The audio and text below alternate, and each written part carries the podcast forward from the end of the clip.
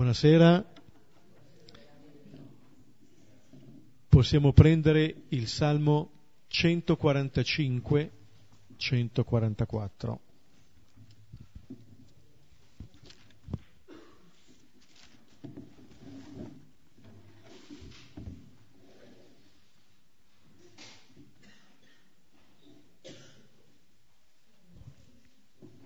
Come sempre lo preghiamo lentamente alternandoci in due cori, il primo alla mia destra.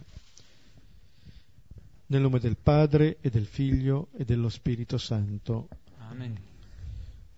O Dio, mio Re, voglio esaltarti e benedire il tuo nome in eterno e per sempre. Ti voglio benedire ogni giorno, lodare il tuo nome in eterno e per sempre.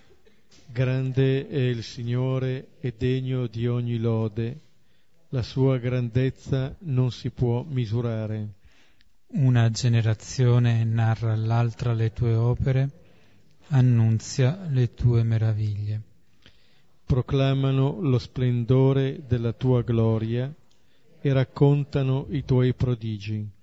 Dicono la stupenda tua potenza e parlano della tua grandezza diffondono il ricordo della tua bontà immensa, acclamano la tua giustizia. Paziente e misericordioso il Signore, lento all'ira e ricco di grazia. Buono è il Signore verso tutti, la sua tenerezza si espande su tutte le creature.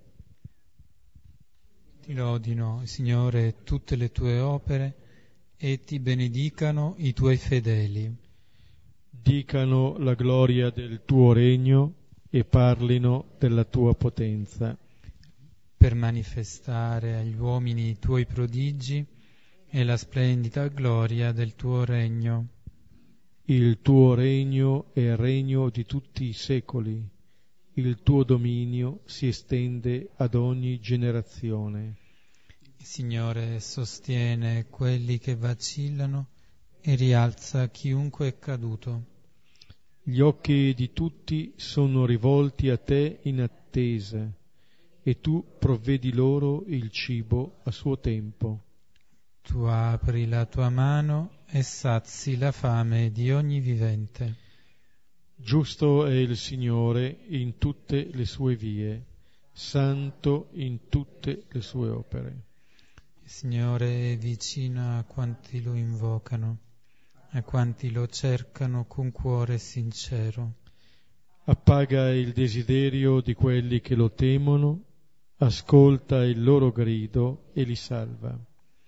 Il Signore protegge quanti lo amano, ma disperde tutti gli empi. Canti la mia bocca la lode del Signore e ogni vivente benedica il suo nome santo in eterno sempre. Gloria al Padre, al Figlio e allo Spirito Santo, come era nel principio e ora e sempre, nei secoli dei secoli. Amen. Questo salmo si apre e si chiude con eh, un invito alla lode e alla benedizione nei confronti del Signore, e si viene invitati a benedirlo all'inizio, poi come inclusione anche alla fine si parla della lode del Signore, di benedire il suo santo nome, una benedizione che è quotidiana. Ti voglio benedire ogni giorno, come dire che ogni giorno possiamo cercare motivi per benedire il Signore. E questa benedizione, questa lode nei confronti del Signore, che dovrebbe essere il punto di partenza della, di ogni nostra preghiera, sono per eh, la grandezza del Signore. Ecco qua ci sono dei, dei termini anche ehm, che possono rappresentare la gloria, la grandezza a livello terreno o a livello di fede a un, qualcosa di più profondo. Si parla di gloria, di potenza, di grandezza E poi come se si declinasse questa potenza. Si parla di bontà, di giustizia, di pazienza, di misericordia, di bontà. Ecco, questa è la gloria, questa è la potenza del Signore. Ed è una bontà, dice il versetto 9, verso tutti. La tenerezza del Signore si espande su tutte le creature. Ecco, non c'è nessuna discriminazione da parte del Signore. Poi al versetto 17 si dirà giusto il Signore in tutte le sue vie, santo in tutte le sue opere. Ecco, il Signore è giusto in tutto quello che fa ed è buono verso tutti. Poi dal verso 10 si parla ancora di un invito alla lode e si parla più volte del regno, del regno del Signore, di un Signore che è re, che domina. E si esplicita subito dopo ancora che cosa si intende per questo. Il Signore sostiene quelli che vacillano, rialza chiunque è caduto. Questo è il regno del Signore. Il modo di regnare del Signore è servire la vita delle persone, di chi vacilla, anche di chi è caduto e allora eh, ci si può rivolgere con tutto noi stessi, si parla prima di occhi, poi di cuore, poi di bocca, per contemplare poi la mano del Signore. Tu apri la tua mano e sazi la fame di ogni vivente. Ecco, questa è la possibilità che, eh, che ci è data di poter riconoscere questo Signore che dice nel versetto 18 è vicino a quanti lo invocano. Ecco questa potenza, questa grandezza, questo regno del Signore è la vicinanza a chi lo invoca, è la capacità di aprire la mano e di saziare la fame, in questo grande dono di vita che il Signore ci fa. Questo salmo ci apre al brano di questa sera, Luca 10, 29, 37.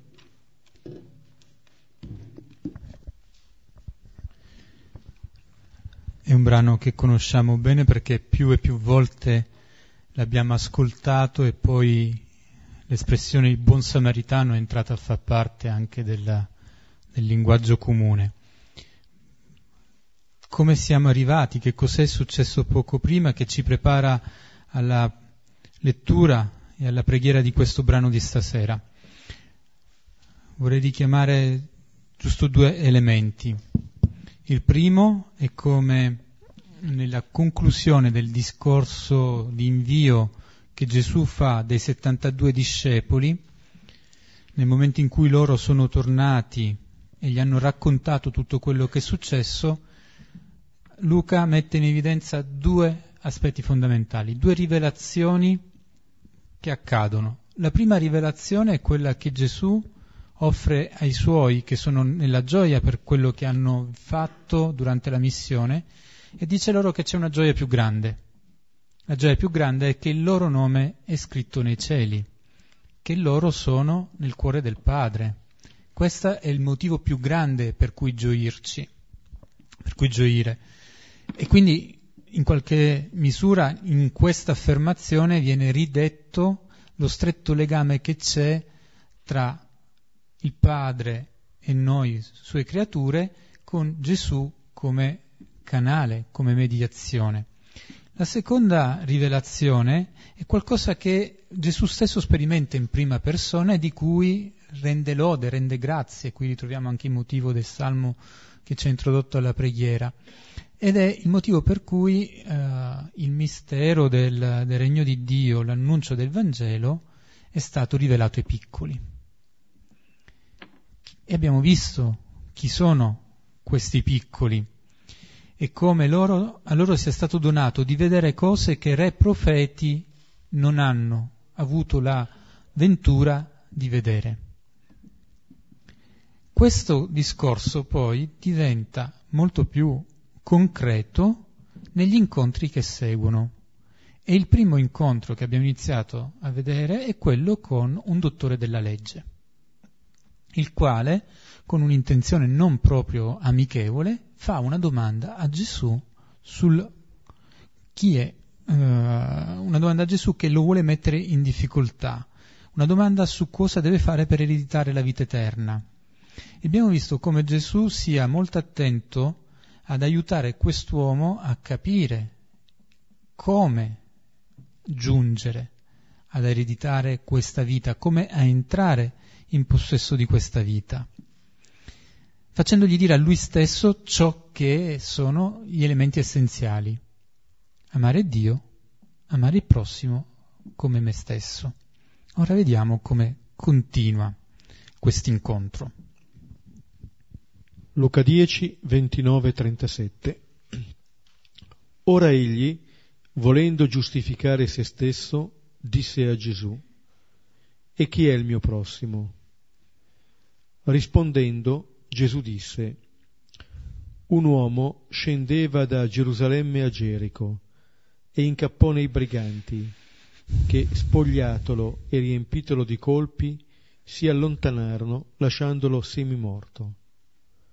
Ora per caso un sacerdote scendeva in quella stessa via e vistolo deviò oltre.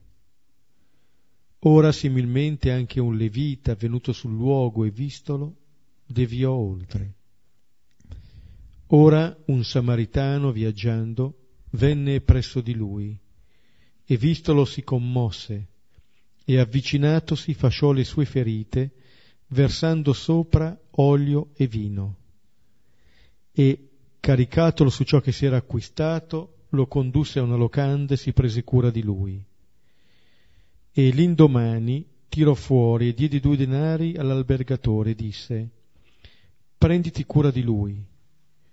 Quanto spenderai di più, io al mio sopraggiungere renderò a te.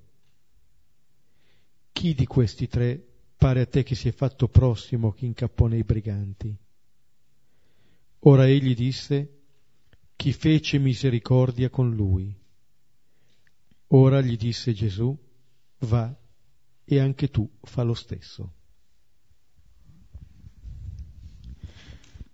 Il dottore della legge riapre la discussione, non, non ritiene eh, che quello che si è detto sia sufficiente e vediamo, vedremo poi nel dettaglio perché, che cos'è che lo spinge a fare un'altra domanda a Gesù, ma pone un'altra domanda che è sull'identità del prossimo. Chi è il mio prossimo?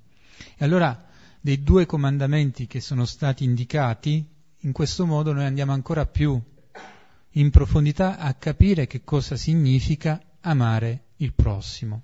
E in questo senso il dottore della legge ci rende un servizio, ci aiuta perché la sua domanda ci permette di poter anche noi avanzare e capire meglio in che cosa consista questo amore del prossimo e farlo secondo la stessa modalità che Gesù propone a quest'uomo, che non è quella di avere una risposta chiara, una definizione, prossimo è, ma una storia sappiamo che nella storia raccontata possiamo di volta in volta identificarci, ritrovarci nell'uno o nell'altro dei personaggi.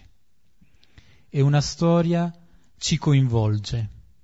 Siamo portati a prendere le parti dell'uno o dell'altro. E quindi la risposta verrà non da una nozione intellettuale, ma da qualcosa che tocca tutte le dimensioni del nostro essere, non soltanto la mente, ma anche quella che è la dimensione più affettiva. Questo vale per il dottore della legge questo vale anche per noi. E quello che, anticipando un po' l'esito di quella che è la preghiera che vi propongo, che vi proponiamo, è, ci troviamo da questa storia uh, buttati un po' dove non ci saremmo mai aspettati. perché ci troviamo di fronte a una continua serie di capovolgimenti di quelle che potrebbero essere le nostre attese. Gesù, parlando a questo dottore della legge, presenta delle figure, un uomo, dei briganti, il sacerdote, il levita, il samaritano, l'oste, alcune si comportano in un modo che non ci saremmo attesi, che sicuramente il dottore della legge non avrebbe mai immaginato. Veniamo quindi veramente disarcionati da quelle che sono le nostre attese cons- eh, consolidate, perché la domanda chi è il mio prossimo porta poi a delle risposte secondo cui quelli che consideriamo, tra virgolette, i cattivi, sono coloro che sanno farsi prossimo. Coloro che consideriamo piccoli, come può essere considerato da un israelita il samaritano, è colui che vede il bisogno della persona in, nella sofferenza e sa farsi prossimo. E allora andare in, a fondo di questo comandamento dell'amore significa anche accettare di lasciarsi disarcionare, vivere questi capovolgimenti nella nostra stessa, nella nostra stessa vita. Ma ora vediamo con un po' più di calma, passando, leggendo con attenzione il, salmo, il brano del Vangelo. Versetti 29 e 30. Ora egli, volendo giustificare se stesso, disse a Gesù, E chi è il mio prossimo?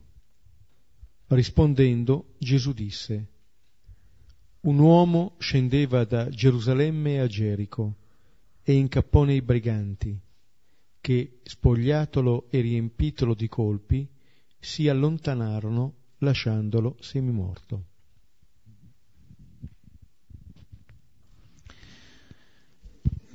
Poco prima Gesù aveva dato la risposta, uh, fa questo e vivrai a questo uomo, a questo dottore della legge.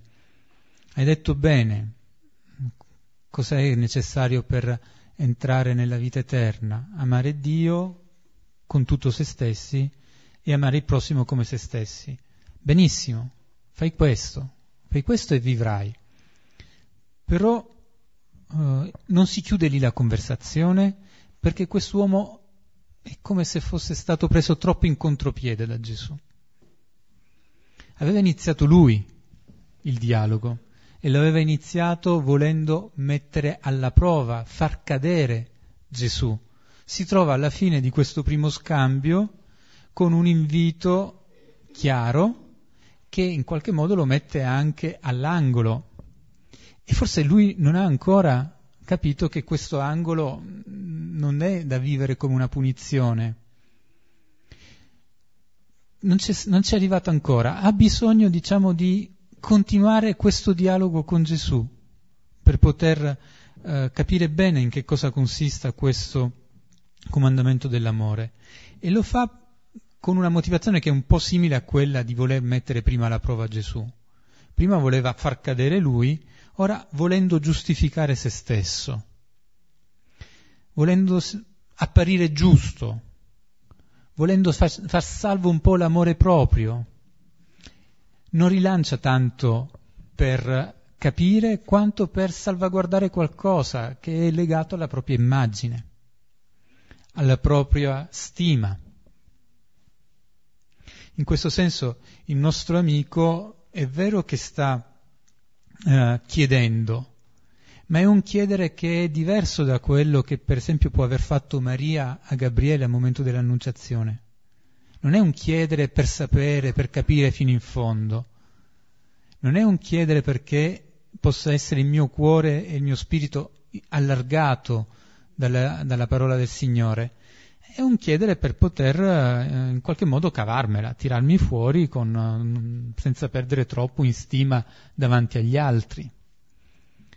È vero, è vero che nella mentalità eh, di un dottore della legge la questione sull'identità del prossimo era una questione anche importante, perché è una questione di casistica.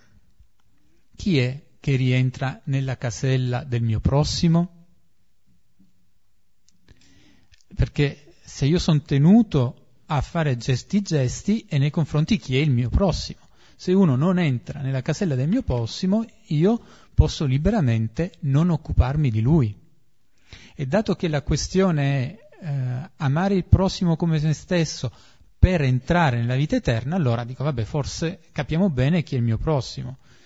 Con chi mi devo spendere? Con tutti. Forse, forse possiamo fare alcuni perimetri, alcuni li teniamo dentro, altri li lasciamo fuori. Però se ragiona in questo modo, sta ragionando ancora con una legge che è una legge che, che crea delle classi di serie A, di serie B, di serie C, che crea, crea delle distinzioni, delle separazioni, che, che è un po' diverso da quello che è l'amore del Padre annunciato da Gesù. E in ogni caso, se si vuole giustificare, capiamo che, vuole, che vuole salvare una propria immagine, allora quando chiede chi è il mio prossimo, se è preoccupato di sé e della propria immagine, questo prossimo, chi è alla fine? È il prossimo che gli restituisce un'immagine positiva? È solo lui? Il prossimo diventa una proiezione di se stesso? Il prossimo che devo amare non è altro che amare me stesso facendo finta di amare un altro. Questo, in questo momento c'è un po' di guazzabuglio, mi pare, ancora nel cuore di quest'uomo della legge, che da un lato è ancora un po' preso dalle categorie che definiscono chi è e chi non è.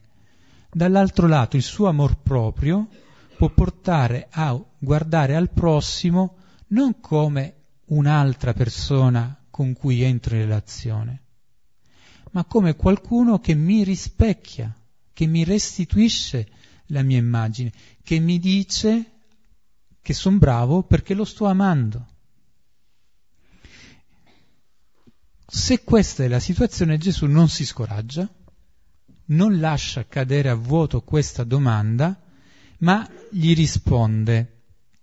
E nel rispondergli eh, il verbo che viene usato in greco non è soltanto un rispondere, ma è proprio è come se avessi intuito tutti questi elementi, tra di loro anche alle volte non così coerenti, in contraddizione, e capisce come poter andare avanti, dove poter andare avanti.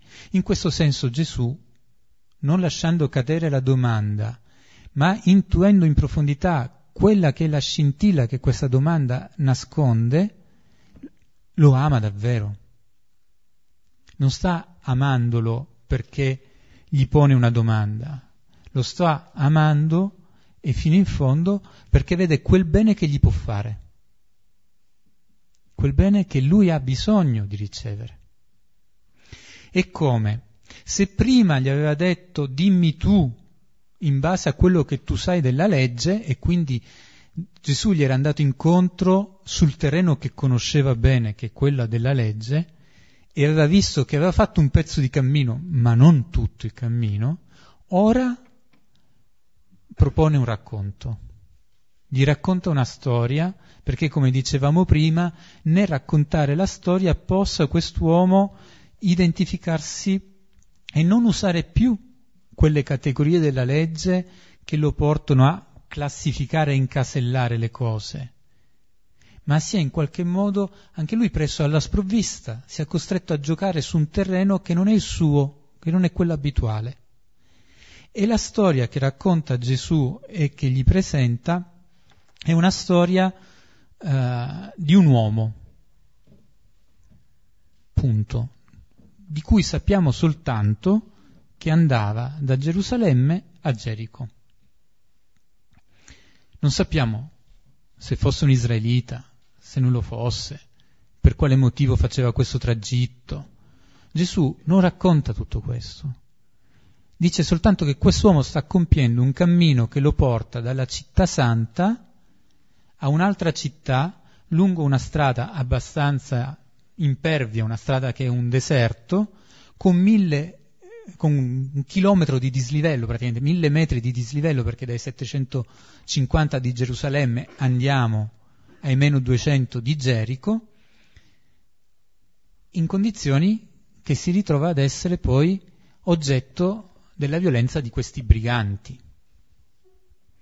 che lo spogliano di tutto e che lo lasciano, dopo averlo percorso, mezzo morto. Quest'uomo di cui non sappiamo nulla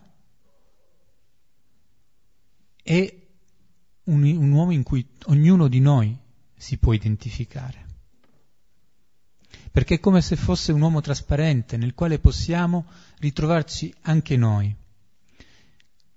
L'unica cosa che sappiamo è che andava da Gerusalemme, la città della pace, verso Gerico. Andava da una città che è la città santa e va incontro ad un evento che lo, che lo lascia mezzo morto, in una situazione di profonda difficoltà. Questa, questa parabola ehm, tocca immediatamente delle corde in chi lo ascolta. Che cosa accade a quest'uomo che oggettivamente ha bisogno? Come verrà aiutato? Se verrà aiutato. Capiamo allora come questo dottore della legge è preso in questa situazione e nell'inizio del racconto è portato forse a fare questo passo di identificazione con chi subisce questo maltrattamento. Non penso che poteva identificarsi con i briganti che lo picchiano e lo lasciano mezzo morto. Quest'uomo che non ha nessuna identità e il fatto che sia stato spogliato di tutto lo sottolinea ancora di più, che viene privato di ogni identità, è un uomo che non ha etichette. E se non ha etichette è difficile anche da incasellare. E se è difficile da incasellare, sfugge allora anche alla definizione, secondo la legge, di chi è il prossimo. E in questo senso porta già lontano chi lo ascolta da quelle che sono le categorie fino a quel momento che aveva utilizzato. In questo senso Gesù fa con l'uomo dottore della legge quello che aveva già fatto con Simone il fariseo, che aveva in cuor suo giudicato la donna che era entrata nella casa. Di fronte a chi ha un cuore irrigidito da precomprensioni, il racconto di una storia che invita a mettersi in panni ben diversi da quelli che solitamente sono i miei, permette di far saltare uh, quelle che sono vere e proprie pareti che impediscono di vedere, fanno cadere i veli. Questa storia aiuta l'uomo della legge a perdere quelli che sono quei veli che gli impediscono di vedere e forse aiuta anche noi, se invitati a identificarci con l'uno o l'altro dei personaggi, a fare lo stesso tipo di esperienza qualche nota a margine a queste cose. La prima è in apparenza una battuta, ma non è tanto una battuta eh, sulla domanda chi è il mio prossimo, quella che faceva Silvano, cioè è questo che devo amare? No, no, il prossimo. È questo, no, il prossimo. Eh? Ora, il prossimo spazialmente inteso eh, o temporalmente inteso. Eh, il prossimo è, è quello. Mm? Allora è una domanda che eh, che la vita ci pone. Questa domanda che mm, qui è, le, è lo scriba che porre a Gesù eh, è la vita che ce la pone. Con l'altra sottolineatura è quello che diceva Giuseppe riguardo alla risposta di Gesù, riguardo al fatto che Gesù risponde. Ora, eh, si accennavano in questa relazione tra Gesù e lo scriba, non è che si sta parlando solamente di un argomento che non riguarda loro due. In un certo senso è proprio della loro relazione che anche si sta parlando.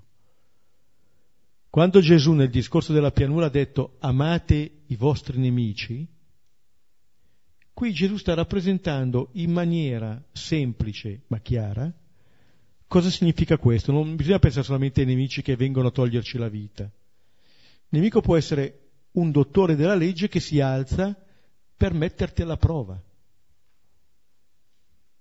E allora la risposta di Gesù eh, si fa carico, purificandola, di questa intenzione. Gesù risponde, non fugge e rispondendo prende in considerazione forte questa persona. E infine appunto, eh, come, si, come si diceva adesso, di questo racconto, che appunto da un lato fa sì che questa persona appunto perda i riferimenti abituali e si trovi coinvolta in un racconto in cui non sa ancora cosa avverrà. Pensate un po', questo ha detto chi è il mio prossimo e si sente un uomo scendeva da Gerusalemme a Gerico. E allora viene portato lì, ma questo racconto fa in modo che, eh, è un modo di raccontare che dà grande fiducia alla persona che ascolta. Perché è come se Gesù dicesse, non devo dirti, non devo darti io la risposta. Sarai in grado tu di trovarla. Ma è anche un racconto, e in genere le parabole fanno questo, che fanno leva su ciò che di buono c'è nella persona che ascolta. Che non è solamente rappresentabile, per esempio, qui dalla intenzione cattiva. Il primo esempio che mi viene quando il profeta Nathan viene mandato da Davide, eh, dopo che ha fatto uccidere Uria, Nathan non va a dirgli Davide, tu sei un adultero e omicida, che era la realtà. Nathan va da Davide e racconta una parabola di un uomo ricco e di uno che aveva solamente una pecora.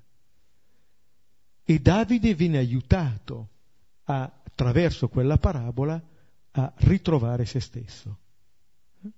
Allora è una grande fiducia quella che viene offerta da parte del Signore, è un modo questo in cui porta avanti l'amore verso questa persona. Versetti 31 e 32. Ora, per caso, un sacerdote scendeva in quella stessa via e vistolo deviò oltre. Ora, similmente, anche un levita, venuto sul luogo e vistolo, deviò oltre. Continua la storia e continua la suspense. Allora, quest'uomo è mezzo morto e su questa strada passano altre due persone. Di queste due persone Gesù dice che sono un sacerdote e un levita, cioè sono due figure importanti della, di Israele, due figure religiose. Entrambi fanno la stessa strada e nello stesso senso. Vanno anche loro da Gerusalemme a Gerico. E possiamo immaginare che avranno compiuto il loro turno di servizio al Tempio e tornano verso casa. Si dice per caso, per caso un sacerdote scendeva in quella stessa via e similmente, allo stesso modo, sempre per caso. Ci sono delle vicende che accadono così, per caso. Per caso passano questi due uomini e se ci mettiamo nei panni del ferito mezzo morto, li vede passare e andare oltre.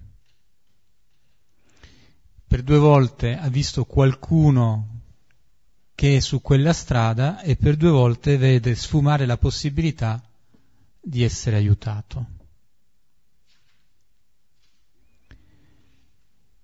Perché? Qui le ipotesi si moltiplicano. Perché si dice un sacerdote e un levita non possono toccare un moribondo perché se no perdono la purezza necessaria per esercitare il culto. Eh, ma se stanno tornando da Gerusalemme, non stanno andando a Gerusalemme. E regge allora questa motivazione. Forse, forse sono ragioni personali che li spingono a non avvicinarsi, difficoltà personali. Uh, forse c'è in gioco il fatto che mh, mm, non sanno chi sia quest'uomo.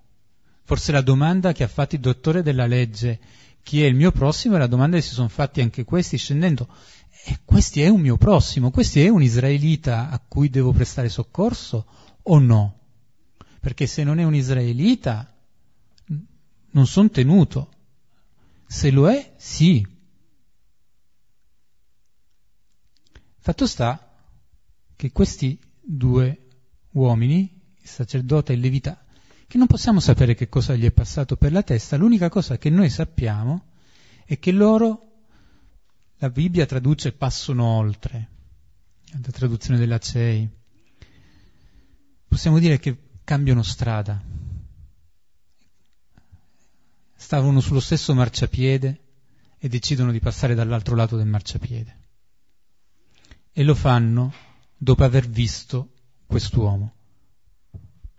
Lo videro e cambiarono strada. E su questo, forse non c'è tanto da, da commentare su questo gesto, è abbastanza esplicito, è abbastanza chiaro. Cambiano strada dopo aver visto. E a me questo portava un po' indietro proprio a quel discorso che faceva Gesù lodando il Padre, perché eh, re e profeti avrebbero voluto vedere e non hanno visto, e i piccoli invece ai piccoli è dato di vedere.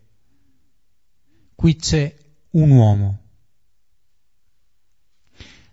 Ancor prima di qualunque altra possibile qualificazione è un uomo, un uomo che è nel bisogno un uomo che è mezzo morto. Riesco a vederlo o vedo un, caso che va esaminato? Un caso che devo decidere se rientra nella mia competenza o meno? Vedo un uomo o un numero, se pensiamo a certe procedure burocratiche che abbiamo oggi? certi modi in cui le notizie vengono date, per cui sparisce il volto delle persone coinvolte e sono soltanto numeri. Che cosa vedo? Questa diventa la domanda. E allora anche la, l'esercizio del comandamento dell'amore passa attraverso questo vedere che il Signore dice è stato donato ai piccoli, a chi è piccolo. Questi levita, questi uomini, questo levita, questo sacerdote, probabilmente tornavano dal servizio liturgico, probabilmente stavano tornando dalla celebrazione nel Tempio e non riescono però a vedere l'immagine di Dio in quest'uomo che è sulla strada mezzo morto.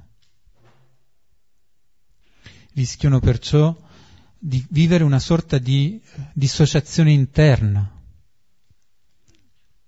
tra l'amore verso Dio testimoniato dall'atto di culto e il dimenticare l'amore verso il prossimo che incontro sulla mia stessa via per caso, dove quel per caso può significare anche che non bisogna avere vincoli di fraternità, vincoli di essere membri della stessa comunità, di appartenere allo stesso gruppo per aiutare un altro, perché c'è un vincolo più fondamentale e più radicale che è il vincolo di essere tutti membri dell'umanità.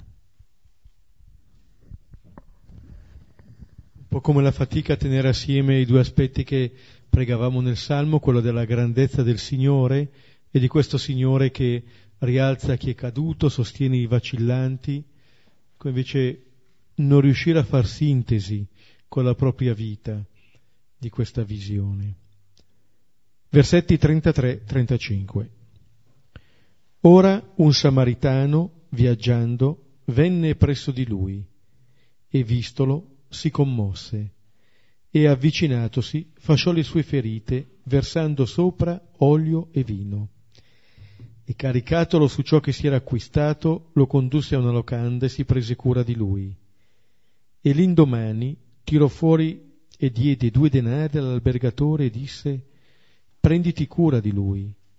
Quanto spenderai di più, io al mio sopraggiungere renderò a te. Continuiamo nella storia e incontriamo un, un terzo personaggio e uh, ci viene detto subito non quello che lui fa nella vita, ma chi è, a che, a che popolo appartiene, appartiene ai Samaritani.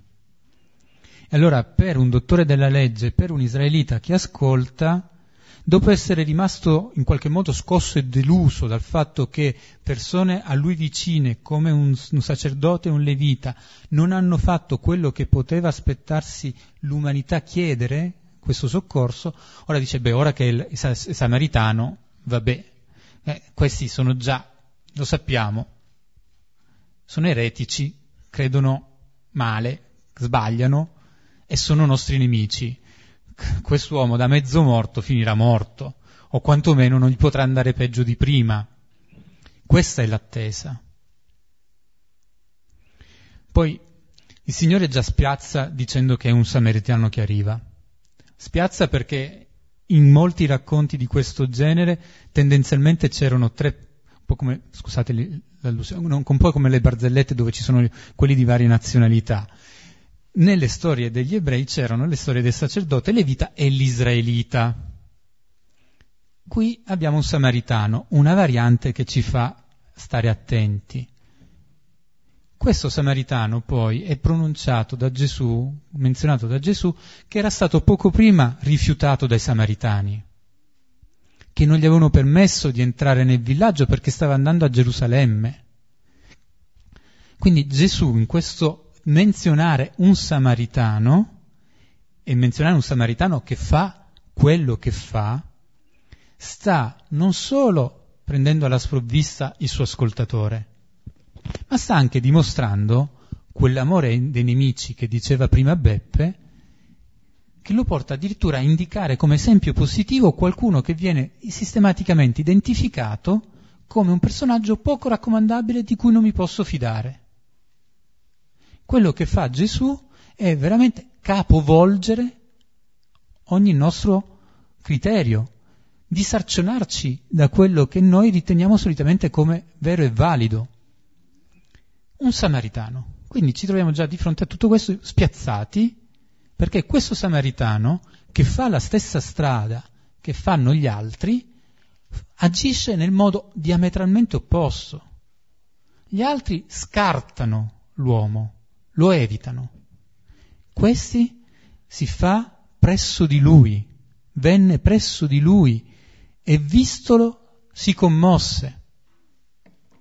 C'è un vedere che è un vedere come quello che Gesù menziona, che porta a questa commozione, che è quella di Gesù quando vede la vedova di Nain che soffre per la morte del figlio.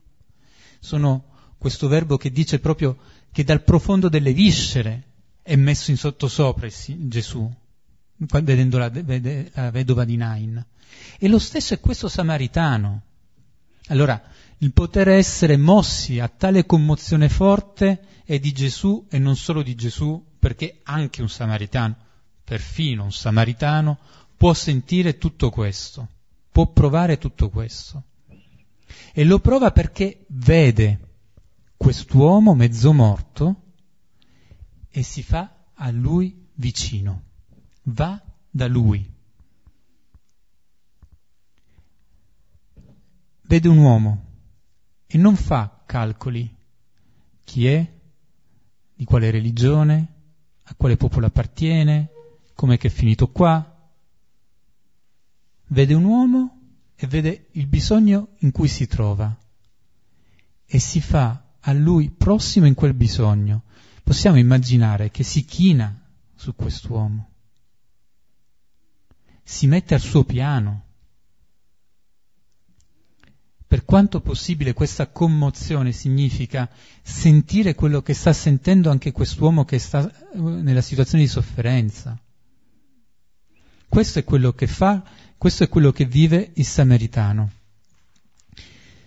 E in questo senso, se Gesù fa una prova di libertà fortissima nel menzionare un samaritano, descrive un samaritano che anche lui ha abitato da una grande libertà. Talmente libero da interrompere anche il suo viaggio, talmente libero da mettere a disposizione tutto ciò che sa fare, può fare e ha per quest'uomo, perché fascia le ferite, versa su olio e vino, che era un modo per curarlo, lo carica sulla sua cavalcatura, lo carica su ciò che stava portando e lo porta in un posto dove possa essere curato. Il Vangelo conclude dicendo si prese cura di lui. Sono tutti gesti che dicono questo prendersi cura e riconoscere il bisogno che ha quest'uomo. Non è un prendersi cura partendo da quello che io immagino che possa aver bisogno, ma da quello che lui effettivamente, quest'uomo mezzo morto, ha di bisogno. Ed è un prendersi cura che nasce proprio da questa commozione che gli permette di poter vivere questo trasporto nei suoi confronti. E che non si arresta sull'atto puntuale, perché prevede anche il dopo perché lo porta da questo albergatore, lascia quello che è necessario perché per due settimane possa essere curato e si impegna a restituire quello che eventualmente verrà speso in più. Cioè è un uomo che è previdente in questo. E nello stesso tempo ci sono due cose che mi colpiscono. La prima cosa è che questo samaritano non fa tutto da solo. Si affida all'albergatore. Molte volte pensiamo che la carità è roba quasi da supereroi perché devo fare tutto io. La carità è un'opera comune, condivisa, un'opera collettiva.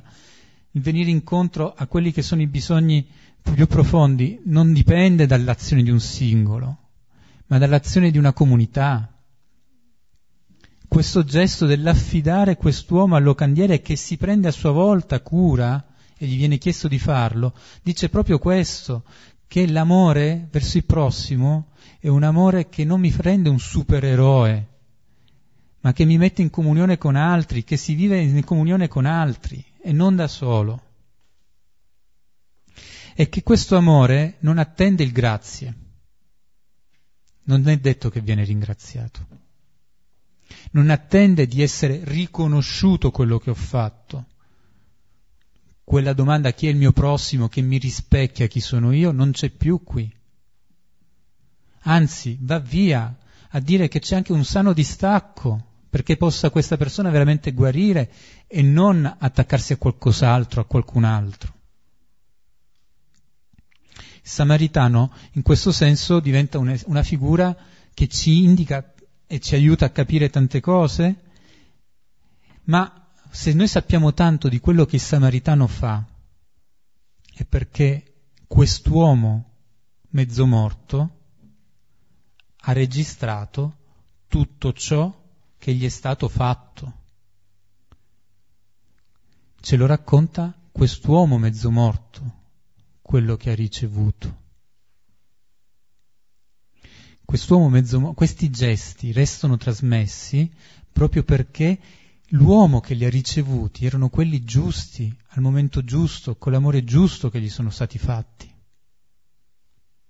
che non li ha subiti, non gli sono stati imposti. Anche in questo c'è l'amore, nel poter porre l'atto giusto al momento giusto con la giusta attenzione.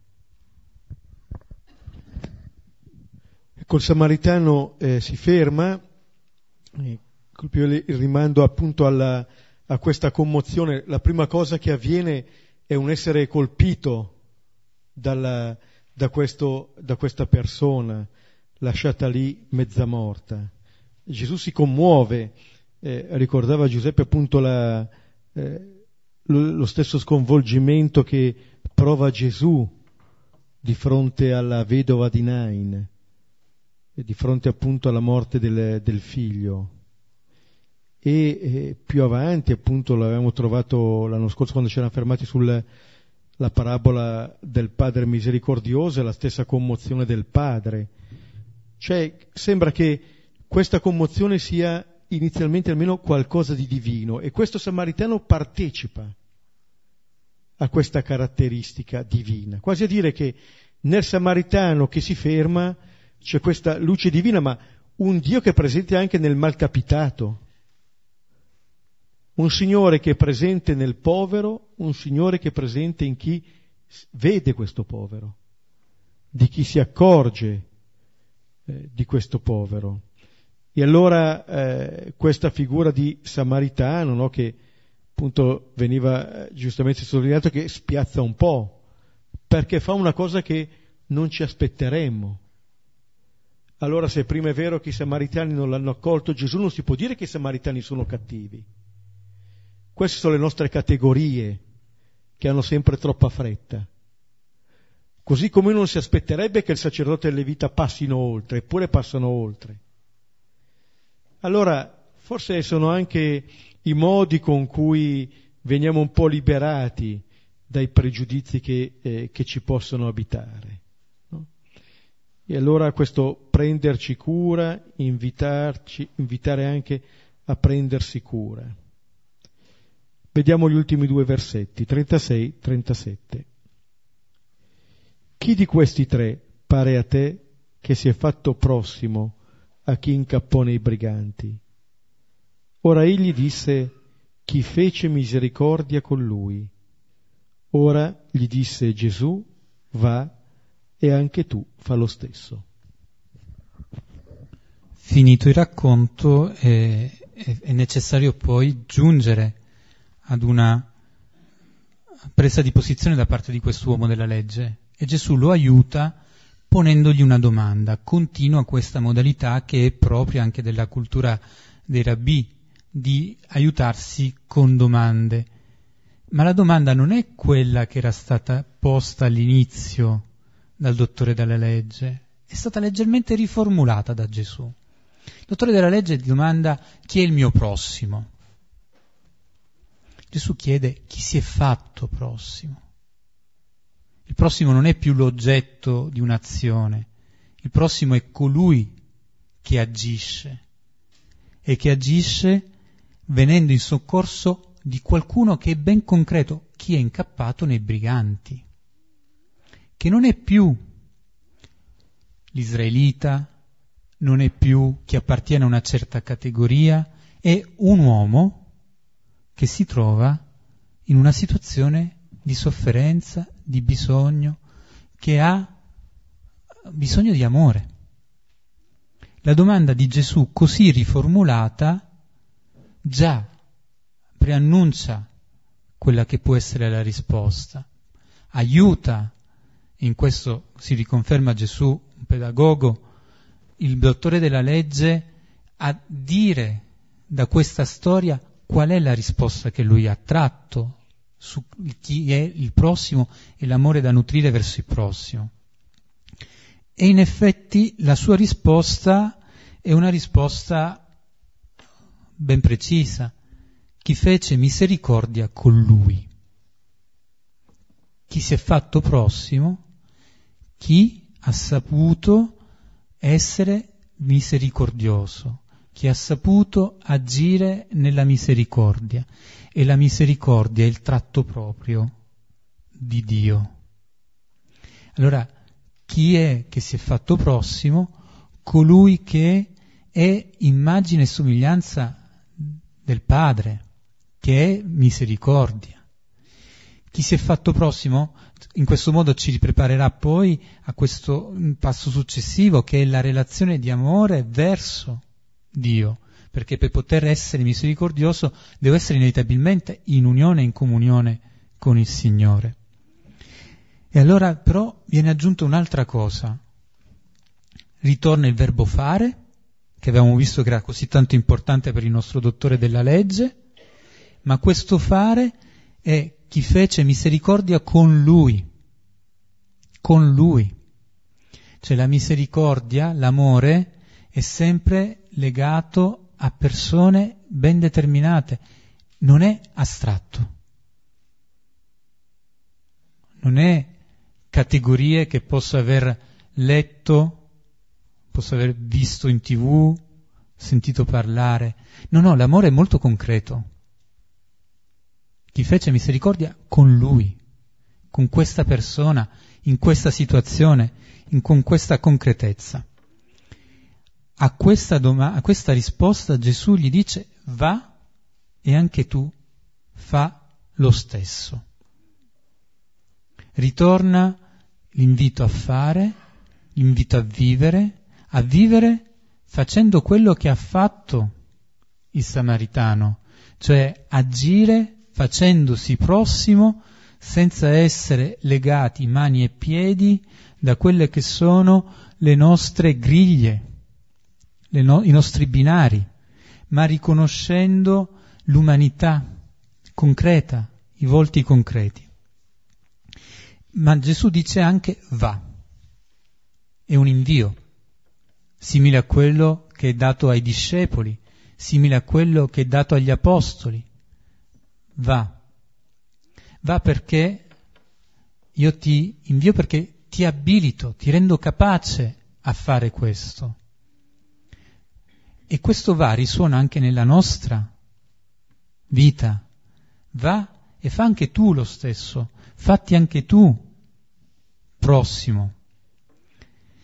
Fatti anche tu prossimo significa riconoscere anche quando io ero stato mezzo morto e riconoscere chi mi è venuto vicino.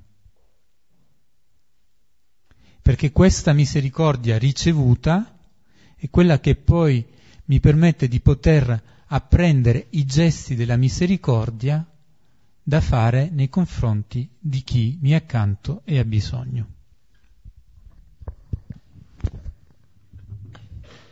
Ecco, Gesù chiude ancora con una domanda, aveva risposto alla prima domanda, il brano della volta scorsa, anche lì con eh, una, contro, una duplice controdomanda, adesso risponde ancora con la domanda con questa domanda. E in tutti e due i casi eh, Gesù riporta eh, la questione sulla persona. La prima controdomanda era eh, appunto cosa devo fare per ereditare la vita eterna e Gesù risponde ma cosa leggi? Cosa c'è scritto? Come leggi? Lo rimanda a se stesso e anche qui di fronte a questo che gli chiede chi è il mio prossimo, Gesù sembra dirgli eh, ma chi sei tu? Prova a rispondere a questa domanda. Chi si è fatto prossimo di quello che è incappato nei briganti?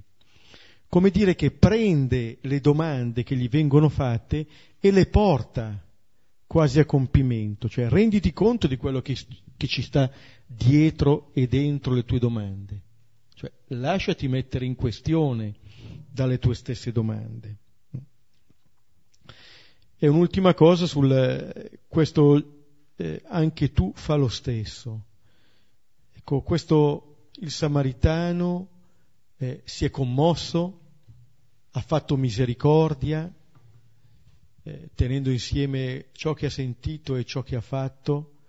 Ora se Gesù dice fa lo stesso, vuol dire che quella commozione, quel fare misericordia, non è una eh, particolarità del carattere di quella persona, perché c'è certo una persona sensibile, lui si è fermato, gli altri sono andati avanti. No, Gesù dice fa lo stesso.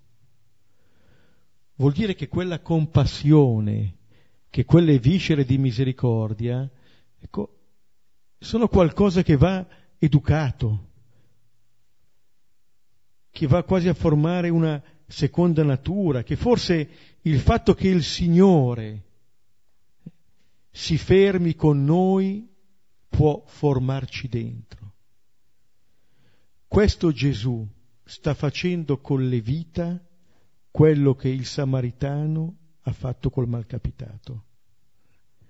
Ecco la stessa vicinanza, la stessa prossimità. Ecco, in questo modo il Signore ci rimanda anche agli altri. Ci fermiamo qualche momento e poi possiamo condividere.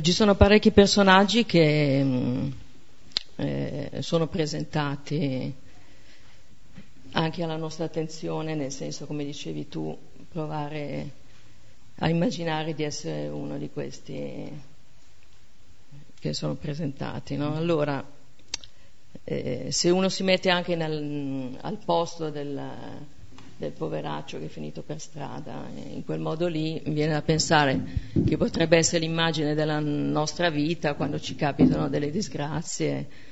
E allora uno magari spera sempre di essere aiutato da qualcuno e cioè, mi ha stupito molto che nella descrizione parli proprio del sacerdote e dell'elita, perché uno dice, caspita, nel momento del bisogno, cioè non è che i sacerdoti ci fanno una gran bella figura, cioè come se fossero, passassero da un'altra parte, no? Mentre noi siamo lì eh, e quelli fanno tutt'altra strada, però vabbè, lascia perdere.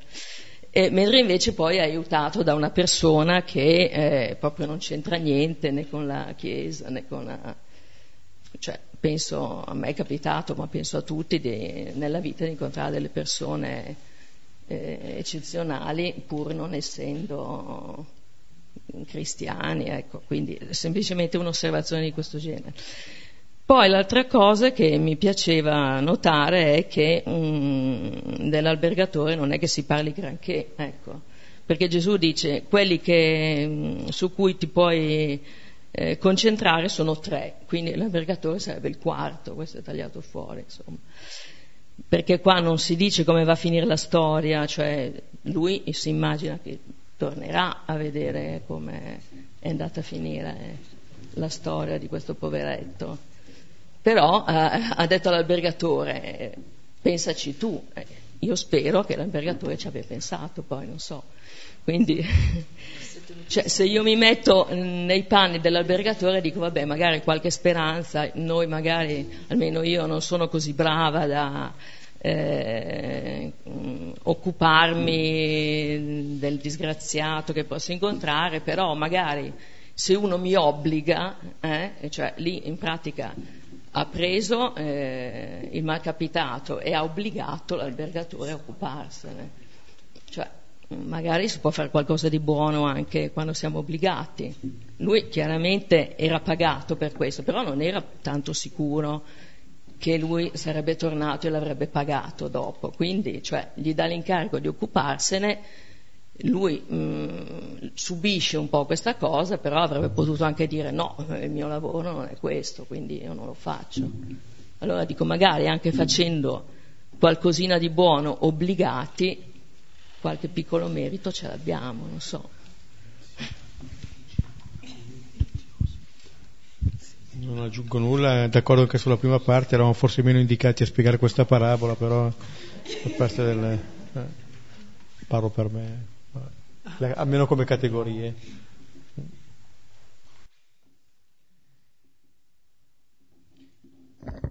Se mi veniva sull'ultimo pezzo dell'obbligati, mi veniva in mente che Sant'Ignazio, se tu mi correggi se sbaglio, diceva che ehm, cercare il Signore uno per, per, amore, se non lo può per amore, almeno per il timore, il timore di quello che può essere finire all'inferno. Però ecco, speriamo di farlo per amore. Il timore è come dire, è uno che è un po' più recalcitrante, uno studente un po' più recalcitrante, vai lì un po' più duro sull'inizio e poi speri che capisca l'importanza di certe cose e le faccia perché le vuole fare. Quindi l'obbligo potrebbe essere un primo passetto per.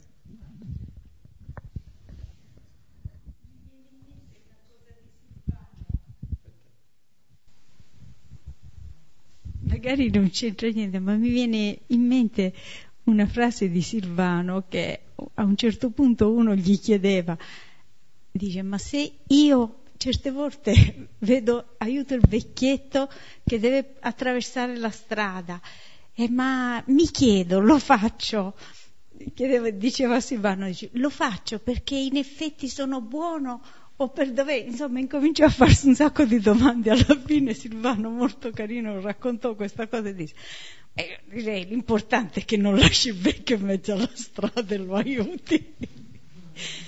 È stato molto carino l'intervento suo, veramente, non so come si chiama, Lucia. Comunque io credo che in questo, in questo passo proprio cosa, il messaggio più forte è che non è chi è un prete o perché ha il dovere di farlo, cioè l'importante è il cuore, la misericordia di Dio.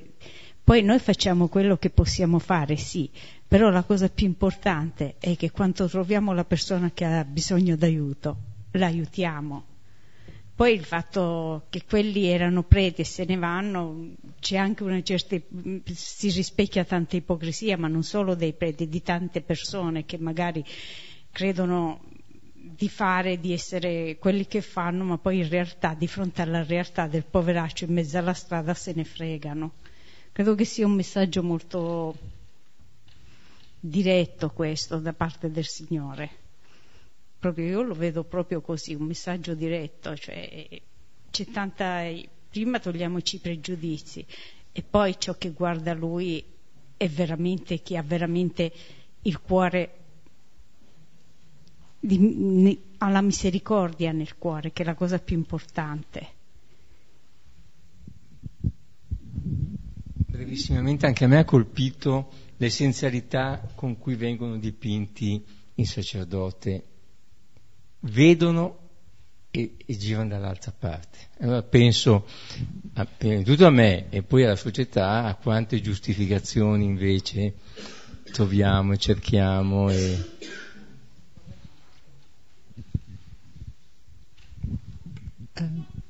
a me viene anche l'immagine contraria, cioè ehm, la domanda che fa finale è eh, se sai farti prossimo, perché eh, gira la cosa, non è chi è il mio prossimo, ma se tu sei capace di essere prossimo.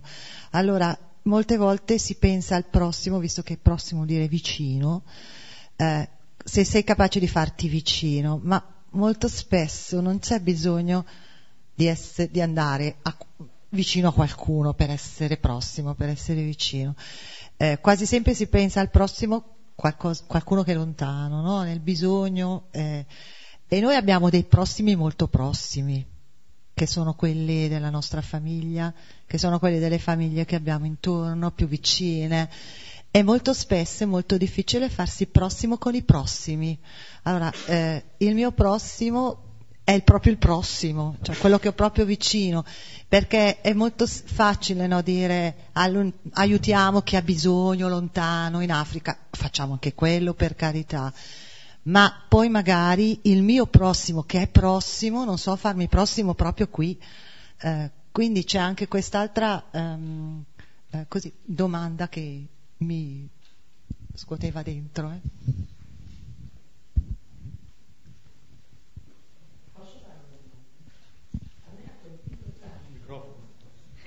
A me ha colpito tanto che l'esperienza di farsi prossimo sia secondaria alla consapevolezza che il Signore è prossimo a noi. Cioè, allora questa esperienza la potete descrivere un po' meglio? Cioè, il vero prossimo qui è Gesù, che è talmente prossimo che cerca di far capire al dottore della legge la faccenda. Ci siamo identificati tutti, eh? Io mi, mi sono identificata con quello che cambia il marciapiede perché c'è lo zingaro che ti conosce e ti corre dietro, mi sono identificata, ma la cosa che mi ha colpito di più e chiedo se potete leggermente spiegarla, se è un frutto della preghiera, se è un frutto dell'esperienza dei propri errori ehm, visti con gli occhi del Signore. Grazie.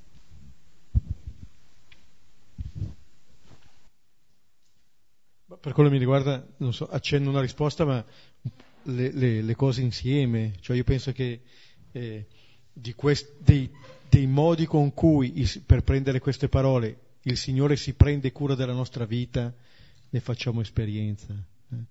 Direi che forse siamo chiamati forse a rendercene conto eh, di, come, di, come, questo avvenga quotidianamente, eh. come diceva, siamo ogni giorno lodare il Signore ogni giorno. Io penso che in tante forme, in tante forme. Ed è questo che secondo me poi libera la nostra capacità di farci prossimo, non, non tanto per chissà quale impegno, quale sforzo, eccetera, ma esattamente nel renderci conto che, che c'è qualcuno che c'è prossimo, così come questo Levita può fare in un, in un dialogo, in un incontro.